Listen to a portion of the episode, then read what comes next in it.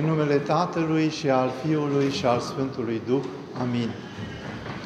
Preacucenice Părinte Iulian și iubiți credincioși și credincioase din parohia din Ingolstadt, ziua de astăzi e o zi de bucurie mare pentru mine să mă aflu aici în mijlocul dumneavoastră în această zi de duminică, în această sărbătoare în care noi lăudăm pe Dumnezeu și ne întâlnim de fiecare dată cu îngerii, cu sfinții, cu Dumnezeu însuși și ajungem la această stare pe care noi o numim bucuria duhovnicească. După cum ați văzut și Părintele m-a invitat să vin în parohia noastră și m-a rugat să vă spun câteva gânduri și m-a întrebat pe ce temă aș vrea să vorbesc, sigur plecând și de la Evanghelia de astăzi și mi-am ales o temă care mă preocupă de o anumită vreme și această temă nu e alta decât bucuria, Tristețea, ca lepră a sufletului, nu poate fi vindecată decât prin bucuria duhovnicească și întâlnirea cu Dumnezeu. Dar această tristețe, să știți că nu este numai uh, ceva foarte, uh, să spunem așa, nedăunător pentru noi. Să nu credeți că tristețea ne face bine. Tristețea ne duce la toate bolile. Tristețea ne duce la depresie, tristețea ne duce la pierderea speranței Tristețea ne duce la deznădejde când este foarte puternică, ne face să ne pierdem sufletul și ne duce în iad în cele din urmă. Deci această tristețe este o lepră la fel de periculoasă ca lepra trupească, care mănâncă din carne și din om până când moare și rămâne numai pielea și osul de pe el. Și noi astăzi trăim într-o lume care, deși le are pe toate, suntem aici în Ingolstadt, orașul în care se produce Audi, una din cele mai grozave mașini ale lumii, trăim într-o țară în care se produc lucruri extraordinare și cu toate acestea, când ne uităm pe chipurile oamenilor, noi nu vedem atâta bucurie pe cât ne-am, ne-am dorit să vedem pe chipurile noastre. Și de aceea astăzi o să vă vorbesc despre bucurie în trei etape. Prima etapă, descrierea tristeții din biserică, diagnoza, unde ne aflăm cu tristețea, după aceea, ce ne spune Sfânta Evanghelie, a doua parte a cuvântului, și a treia, ce putem face ca să fim mai bucuroși. Partea întâi, diagnoza. Dacă ne uităm în comunitățile noastre și eu mă uit neîncetat, toată lumea este plină de griji. Te uiți în Sfânta Liturghie, unde ar trebui să fim numai lumină, să iradiem, să ne bucurăm că ne întâlnim cu îngerii, iar oamenii, când îi privești, și eu am obiceiul să mă uit, v-am spus și mai devreme, din altar, să văd un pic câte bucurie este, nu găsești bucuria. O să vedeți de ce asta foarte important. De aceea, atunci trebuie să ne punem întrebarea, care e fundamentală pentru fiecare dintre noi, care este fundalul vieții mele? Adică viața mea pe ce merge? Merge pe fundal de bucurie, Sigur că această bucurie nu poate rămâne constantă și nu tot timpul suntem bucuroși. O să vă și spun ce e bucuria, că bucuria nu se poate confunda nici cu plăcerea, nici cu un rânjet, să-l numim așa exterior, ci bucuria e o stare interioară, e un dar de la Dumnezeu pe care îl ai și prin care, cu care te duce de-a lungul vieții și în toate încercările care îți vin, tu nu te tulburi, pentru că tu știi că ai un Tată în ceruri. Pentru că știi că Dumnezeu te iubește și nu te lasă. Și este un mare rod al credinței și un dar al Duhului Sfânt. De aceea nu este permis, așa cum v-am spus, să rămânem în biserică în tristețe.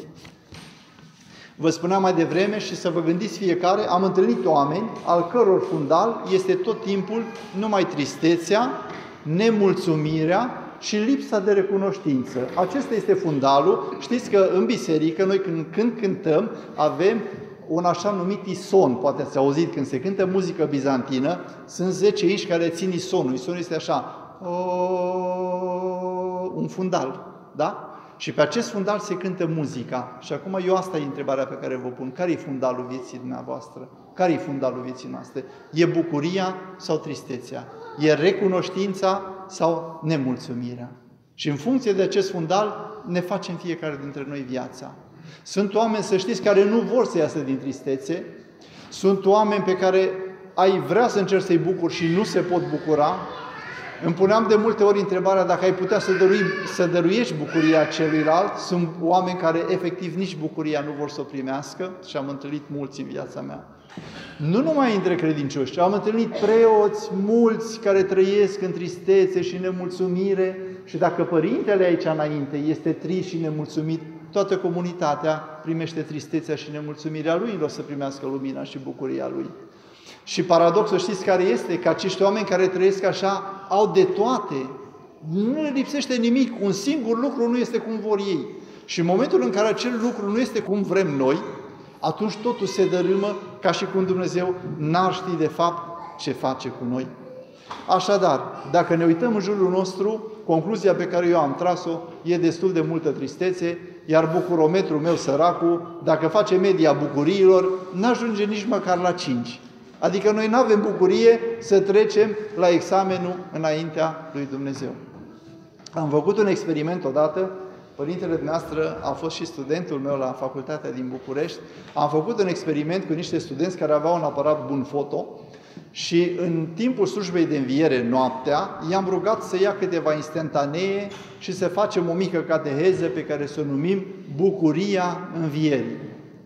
Au făcut instantaneele și vă dați seama că bucuria învierii, când ne-am revăzut să vedem pozele, era cu ghilimele toată. Bucuria învierii era o tristețe și un somn total în noaptea de înviere, în stranele bisericii. Și atunci am zis, oameni buni, despre ce cântăm noi? Cântăm că totul e bucurie și noi rămânem în tristețe? N-avem voie. Cu asta am încheiat diagnoza. Stăm prost, nu trecem examenul, nu avem medie să stăm înaintea lui Dumnezeu la bucurie. Am spus cu diferențe între unii și alții. Ăsta a fost punctul 1, diagnoza. Punctul 2. Ce ne spune Sfânta Evanghelie despre bucurie? Prima veste, dragii mei, Evanghelia după Luca, capitolul 2, versetele 9 și 10, să le citiți acasă dacă nu mă credeți, spune așa, erau păstorii de pe câmp și Dumnezeu a trimis îngerii la păstori și îngerii le-au spus păstorilor, vă vestez vă o bucurie mare, care va fi la tot poporul, că vi s-a născut Mântuitor în cetatea lui David. Asta este bucuria Crăciunului. Cum stăm noi triști când știm că ni s-a născut Mântuitor? Cum să fim triști când știm că avem Dumnezeu? Mi-aduc aminte de acea parabolă, dacă știți, când era slăbănogul de 38 de ani și n-avea cine să-l pună în apă să se vindece la scăldătoarea Vitezda. Și în momentul în care Mântuitorul îl întâlnește, îl întreabă, dar cu el ce e? Și zice, Doamne, eu nu am om. Ei, dacă slăbănogul nu avea om să-l arunce în scăldătoare, noi astăzi nu numai că avem om, noi avem Dumnezeu. Noi avem un Tată în ceruri care ne poate dărui orice dorim noi pe acest pământ și care ne ține în palmele Lui, dar noi nu vedem pentru că ochii noștri sunt închiși. Am citit o carte a unui mare monah benedictin de aici, din Occident, David Steindl-Rast se numește, și el descrie într-una din cărțile lui, îi spun acum în germană, pentru că cei mai mulți știți, Wie betäubt wir durch das Leben gehen. Mergem prin viața anesteziați nu vedem nimic în jurul nostru. Rămânem în suferințele noastre, în tristețile noastre, nu depășim trecutul. Ori Mântuitorul Hristos, dragii mei, când a venit pe pământ să ne aducă bucurie, El tocmai pentru asta a venit, ca noi să depășim acest trecut, să fim mai frumoși. Și întâlnirea cu acest Dumnezeu care s-a născut în bucurie, trebuie să ne facă și pe noi să ne întoarcem mai bucuroși. De când eram copil, eu am văzut asta pe fețele oamenilor din satul meu. Eu vin din Făgăraș undeva, de lângă uh, mănăstirea Sâmbăta și din satul Gura Văii și de acolo mi-aduc aminte când ieșeam de biserică, copil fiind, că eu am remarcat cum este Tudor acum sau așa la câțiva ani, că oamenii ieșeau cu lumină din biserică. Veneau cu toți îngândurați, dar plecau cu lumină. Pentru că noi la finalul Sfintei Liturghii ce cântăm? Una din ultimele cântări. Am văzut lumina cea adevărată. Am primit Duhul cel Ceresc. Popor creștin, cum să mai trăim tot în tristețe mai departe, chiar dacă sunt încercări în viața noastră? Dar nu mă lungesc mai mult, un singur loc v-am spus numai. Nașterea Mântuitorului a adus bucurie la toată lumea. Învierea Lui. Care sunt primele cuvinte după ce Mântuitorul înviază când se arată femeilor mirosițe? Bucurați-vă! De ce să fie bucurie? Pentru că moartea nu mai există. Noi stăm tot cu frica de moarte, ca necredincioșii, ca nefiind poporul învierii și fia învierii și ai bucuriei, cu frică de moarte, cu frică de toate în tristețe. Nu! Mântuitorul spune, bucurați-vă, Hristos a înviat. Sfântul Serafim de Sarovul Mare Sfânt din Rusia se spune că îi primea pe toți cu acest salut. Bucuria mea, Hristos a înviat, îi spunea. Și îi transmitea bucuria credinței. Pentru că noi, dragii mei, suntem oamenii bucuriei. Creștinii, dacă cineva ar veni în comunitatea noastră, în parohia de la Ingolstadt, într-o duminică, și ar găsi aici numai oameni plini de bucurie și de lumină, vă spun eu că săptămâna viitoare nu mai trebuie făcut altceva, că vine înapoi. Pentru că orice om caută lumina și bucuria. Ce frumos este când te afli pe lângă un om bucuros. Ce frumos este pentru că îți dă din bucuria lui, dar numai dacă ai sufletul deschis să primești. Acum, multe locuri vă mai pot aduce, dar vă mai aduc unul. Sfântul Apostol Pavel în mai multe locuri, în epistolele lui, ne îndeamnă să ne bucurăm. Chiar și astăzi a fost un apostol pe care noi l-am citit la biserică și în apostolul de astăzi se spunea să mulțumim lui Dumnezeu cu bucurie pentru toate pe care ni le-a dăruit. Sau îl avem pe Sfântul Apostol Pavel în epistola către Filipeni, capitolul 4 și în epistola 1 către Tesaloniceni, capitolul 5, ne spune ceva care e foarte important. Spune așa, bucurați-vă pururea. Bucuria trebuie să fie cu noi pururea. Și aici vreau să vă spun ceva. Același Dumnezeu care a zis să nu bei, care a zis să nu desfrânești și să nu ucizi, este tot Dumnezeu care a venit și a spus bucură-te. Și de multe ori ați văzut că dacă cineva ucide sau face alt păcat mare din porunc, adică încalcă porunca lui Dumnezeu, este scos de la Sfânta Împărtășanie mai întâi. În biserica veche era dat afară din comunitate, era scos din biserică. Uneori când am vorbit pe această temă, cineva mi-a spus, zice, Părinte, ne vorbiți de bucurie, dar noi avem numai necazuri. Cineva mi-a spus odată un lucru foarte frumos. Ce părinte, știți care sunt cele mai mari necazuri? Și eu m-am gândit la multe. Și mi-a răspuns așa, cele pe care ni le facem noi cu mintea noastră de cele mai multe ori, că nu sunt necazuri. Dacă v-aș întreba acum pe fiecare în parte, în clipa asta, dar în secunda asta, dacă vreți vreun necaz, toți trebuie să spunem că nu avem. De ce?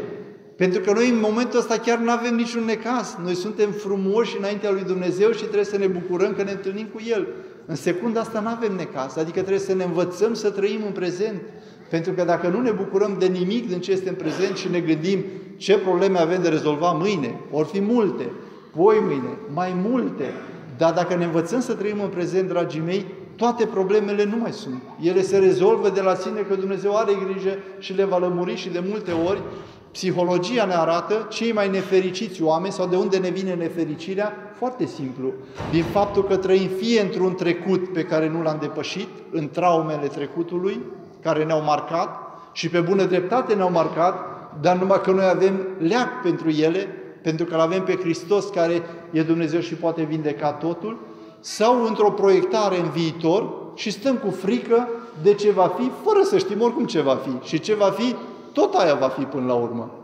Și atunci, în loc să ne bucurăm de ceea ce este, în loc să cântăm cu îngeri în liturghie, în loc să primim lumina, noi venim și ne aducem toate grijile în această bucurie și lumină, ne lăsându-ne transformați de Dumnezeu, pentru că să știți Dumnezeu de ce s-a coborât pe pământ.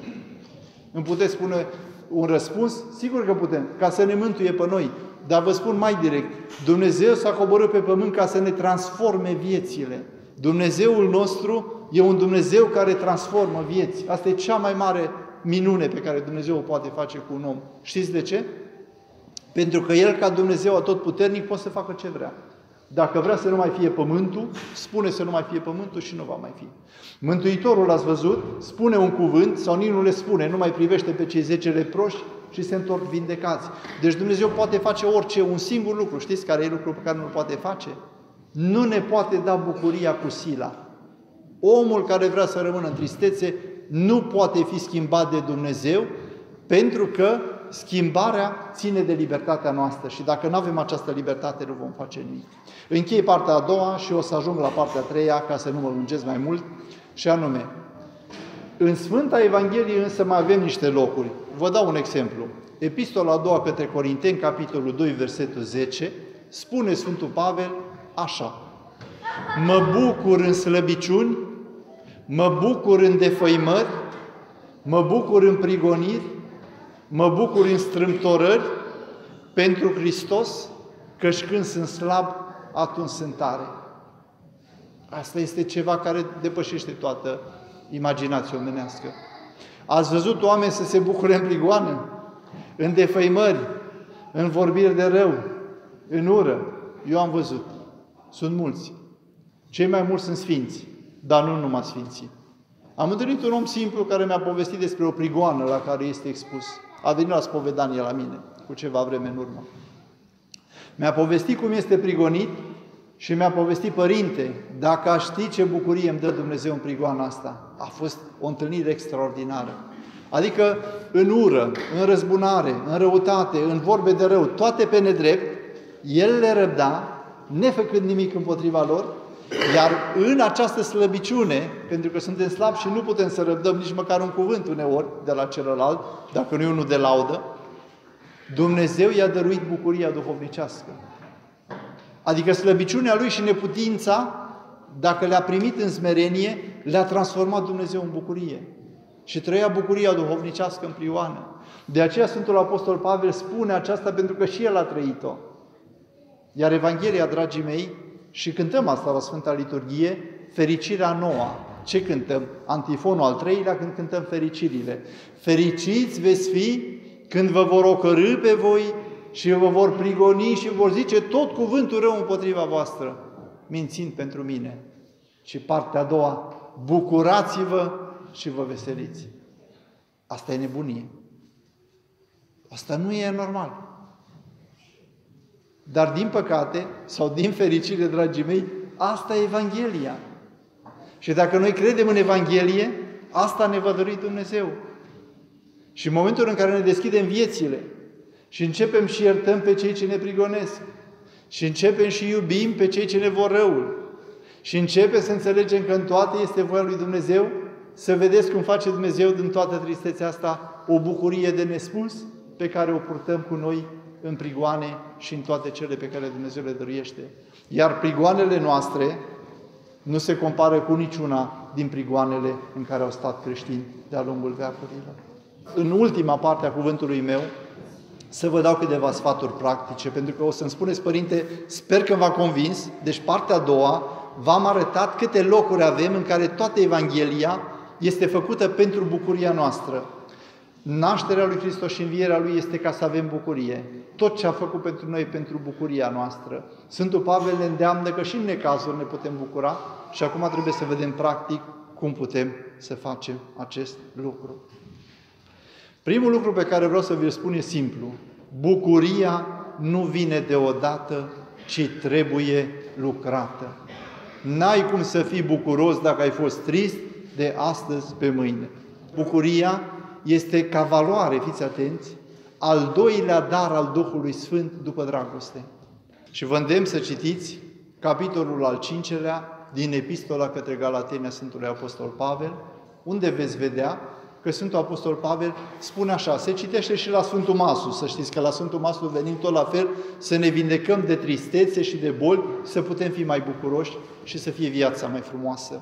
Și la Sfântul Maslu se spune așa, iar darurile Duhului Sfânt acestea sunt dragostea, bucuria, pacea, îndelunga răbdare și se continuă. Că darurile Duhului Sfânt sunt nemărginite, pentru că Duhul Sfânt este infinit. Însă primul dar numit e dragostea și al doilea este bucuria și după aceea este pacea. Și mi-aduc aminte de mama mea soacră, Dumnezeu să o odihnească, că nu mai este pe acest pământ de aproape un an de zile, care ne spunea nouă Măi copii, zice, să știți că nicio durere nu-i mai mare ca durerea sufletească. Adică în momentul în care te doare sufletul, că tot vorbeam noi de lepră, da? În momentul în care te doare sufletul, lepra asta sufletească, durerea sufletească, e mai mare decât atunci când ne doare un deget sau știu eu, ne doare un picior sau ce ne mai poate durea. Și atunci, iată cum bucuria, dragii mei, este un dar al Duhului Sfânt. Bucurie Bucurie în limba greacă, e foarte interesant, este același cuvânt cum ar veni și cu harul. Haris și herete. Harul și bucuria stau împreună. De aceea vă rog frumos să țineți minte că bucuria este un dar al Duhului Sfânt și El se lucrează numai în prezența Duhului lui Dumnezeu. Dacă am spus că nu, bucuria nu vine deodată, ci trebuie lucrată, ce trebuie schimbat? Și aici dați-mi voie să vă spun foarte clar ce trebuie schimbat. Trebuie schimbat întregul mod de a vedea lumea. Chiar și în predica de săptămâna trecută am spus următorul lucru. Omul care ajunge la bucurie prin pocăință, prin apropiere de Dumnezeu, prin credință, prin mulțumire, noi așa ajungem la bucurie. Nu ajungem la bucurie voind să fim bucuroși. Vreau să fiu bucuros, că nu pot. Ci apropiindu-mă de Dumnezeu, care este izvorul bucuriei, eu voi fi tot mai bucuros. Așa cum apropiindu-mă de soare, care e izvorul luminii, eu voi fi tot mai luminos. Și așa mai departe. Deci ăsta e lucru pe care trebuie să-l învățăm. Prin urcuș, prin apropiere de Dumnezeu, se întâmplă aceasta. Și de aceea, omul care ajunge să se bucure, nu va vedea lucruri diferite. Ne ducem acasă, să zicem, dacă avem o problemă, un soț care nu e cum trebuie, un copil care se poartă urât, noi tot pe copilul îl găsim și tot pe soțul sau pe soția aceea, să zicem, triști sau poate urăcioși sau poate agresivi, îi vom găsi când ne vom întoarce sau la servici sau acasă. Dar ce trebuie să se întâmple? Și aceasta numai puterea lui Dumnezeu poate schimba. Nu vom găsi lucruri diferite, dar noi vom vedea lucrurile diferit. Și aceasta este schimbarea fundamentală a unui creștin. Pentru că vom vedea lucrurile prin ochii lui Hristos. Pentru că vom vedea lucrurile cu o altă așezare, cerându-i puterea să ne dea și nouă să vedem că cei oameni care fac de multe ori rău și ne fac rău și vor să ne ia bucuria, nu știu ce fac. Spunea un mare părinte duhovnicesc, când văd că mă mângâie o rază de soare, cum ne mângâie pe noi astăzi în biserică aici, parcă simt că mă mângâie Dumnezeu și să simțim prezența Lui în lucrurile mici. De câte ori privim cerul, mergem de multe ori și nu ridicăm ochii să spunem, Doamne, ce minunat ești, toate le-ai făcut pentru noi cu măreție. Și pentru a deveni foarte bucuroși, dragii mei, sau un pic bucuroși, că foarte bucuroși probabil că nu vom fi niciodată, dar să purtăm cu noi un pic de bucurie. De ce? Pentru că bucuria schimbă toată viața. În loc să ai o viață tristă, tu ai o viață în care vezi lumina. Asta e. Asta, deci bucuria și drumul spre bucurie este singura rețetă de fericire pe pământ și și în ceruri. Și de aceea e foarte importantă și trebuie să mergem pe ea. Vă dau un exemplu. Trebuie să învățăm să prețuim lucrurile mici pe care noi le uităm. De câte ori i-ați mulțumit și îi mulțumim noi lui Dumnezeu pentru că avem apă să bem. Apă să bem, deschidem robinetul, facem baie, e peste tot, apă, nu mulțumim pentru apă. Vă dau un simplu exemplu. Iar Părintele Porfirie, un mare părinte grec, multă vreme, înainte de a fi în muntele Atos, a trăit în Egipt. Ca să ajungă de la mănăstirea lui de acolo din deșert, unde nu exista apă, până la izvorul de apă, trebuia să meargă o oră și ceva prin pustie. Și după ce mergea o oră și ceva în pustia de peste 40 de grade, da, probabil că mergea dimineața mai devreme, ajungea la izvor și trebuia să pună un recipient în care să se strângă apă și se strângea apă într-o oră un litru. Deci trebuia să stea două ore ca să-i curgă 2 litri de apă în recipientul pe care îl avea. Și după aceea mai avea încă o oră să se întoarcă la mănăstire. Și atunci, iată, își petrecea o jumătate din zi ca să poată primi apa de la Dumnezeu. Și povestea el, niciodată n-am fost lui Dumnezeu așa de recunoscător pentru apă cum am fost acolo. Și atunci mi-am dat seama ce mare dar este apa. Și a venit în muntele Atos și muntele Atos, cei care ați fost poate dintre bărbații care sunt de față, poate ați văzut că sunt izvoare peste tot, curg tone de apă. Și zice, n-a trebuit să stau prea mult, că în câteva săptămâni sau luni am uitat să-i mulțumesc Dumnezeu pentru apă. Îi mulțumim lui Dumnezeu că ne-a dat niște oameni minunați în jurul nostru abia când îi pierdem. Altfel, prețuim oamenii când nu-i mai avem. Prețuim sănătatea abia când ne îmbolnăvim. Pe toate le prețuim când nu le mai avem. Și acest lucru trebuie să se schimbe pentru un creștin. Pentru că dacă știm să le prețuim, acum când le avem pe toate, avem bucurie mult mai mare. Aceasta ne schimbă viața. Vă pun o întrebare. Ați făcut vreodată o scrisoare de recunoștință și de mulțumire unei persoane dragi pentru toate pe care n-ați apucat poate să-i răspuneți vreodată? Nu o facem. Ne învață cărțile care ne dau, cum ar veni, sfaturi practice pentru a deveni mai recunoscători, ca leprosul de astăzi, față de oamenii care ne-au făcut bine, să ne apucăm și să ne gândim cui ar trebui eu, și vă pun asta la inimă, eu am făcut asta după ce am citit în carte și a fost ceva extraordinar de frumos. Persoana respectivă nici nu s-a gândit la așa ceva, Și în momentul în care a primit scrisoarea mea, a mărturisit că a fost cel mai important text pe care l-a primit în viață și că i-a marcat și i-a schimbat viața. Trei gânduri. Trei gânduri într-o scrisoare. Atât de mult poate fi. Și vă spun asta și de ce? Pentru că o să-i pierdem pe oamenii dragi. Cunosc atâtea persoane care spun, aș fi vrut să-i spun mamei sau tatălui atâtea și n-am apucat să-i le spun. Sau tata și mama. Aș fi vrut să spun copiilor mei atât și atât și atât și n-am apucat să-i le spun. De aceea și noi în familie ne-am apucat să ne scriem scrisori acum, unii altora, dacă Dumnezeu va rândui ceva ce nu știm noi ce va fi, măcar să nu plecăm din lumea asta fără să spunem celor care au trăit lângă noi că i-am iubit și că au însemnat ceva pentru noi. Și asta multiplică bucuria. Aceasta ne duce, dragii mei, la fel ca pe leprosul de astăzi care s-a întors, vindecă lepra noastră de nerecunoștință și aduce bucurie și altora. Și vreau să închei, mai aveam multe idei, dar poate ne mai vedem cu ajutorul lui Dumnezeu, cu un gând foarte frumos, cum putem noi să nu ne oprim din acest drum către mai multă frumusețe în viață, către mai multă mulțumire, recunoștință, pentru că liturgia știți cu toții ce este? E recunoștință și mulțumire. Ne adunăm aici să-i mulțumim lui Dumnezeu pentru toate câte ne le-a dat, dar numai dacă ne aducem grijile noastre în liturgie. Dacă le lăsăm deoparte, Dumnezeu ne schimbă și ne transformă. Dacă noi rămânem tot în ele blocați, nu poate face nimic, că nu ne intră cu sila în suflet. De aceea, în această duminică a recunoștinței, vă îndemn pe toți cum e și sărbătoarea, dacă am trecut Iordanul și au trecut sărbătorile și bobotează, să nu ne oprim și să zicem, Doamne, dacă acum rămânem tot cum am fost. Nu! Noi mergem mai departe. În Sfânta Scriptură, după ce poporul Israel a trecut Iordanul, ce le-a spus Dumnezeu? Ce ați trecut Iordanul? Noi am trecut Iordanul și noi, nu? A fost boboteaza. Zice, acum cuceriți Erihonul, un oraș pe care nu-l putea cuceri nimeni. Ce nu e pace, nu e liniște. Adică, na, nu ne putem opri. Noi suntem slăvitor și cântăreți ai slavei lui Dumnezeu până la sfârșit. Și închei cuvântul meu, dragii mei, printr-o mărturisire de iubire. Într-o închisoare, într-o temniță, existau trei persoane. Un medic, un țăran și un inginer. S-au îmbolnăvit la un moment dat mai mulți dintre ei. Știți că se primea mâncare puțină. Și dintre toți, cel care a ajuns să fie pe patul de moarte a fost inginerul. Nu mai avea nicio speranță de viață. Dacă primea un pic mai multă hrană, poate se mai putea întâmpla ceva. Și în momentul în care uh, era chiar pe patul de moarte, înainte să moară, deși și ceilalți doi erau bolnavi, țăranul și cu medicul mai primiseră o mică porție de mâncare. Și dacă nu mâncau și ei mureau.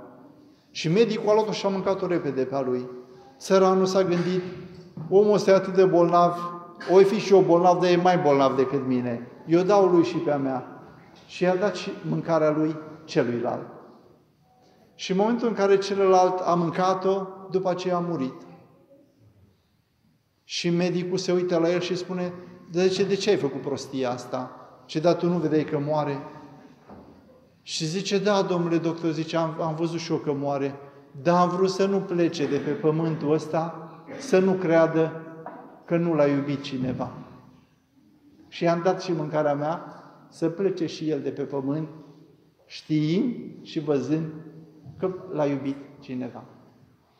Acestea sunt gesturile frumoase, acesta este măreția omului, dragii mei, omului care trăiește cu Dumnezeu, și care încearcă cât poate și cât trăiește să dăruiască în jur, pentru că și asta să știți că e rețetă de fericire, am citit-o de curând, între cei mai fericiți oameni, știți care sunt?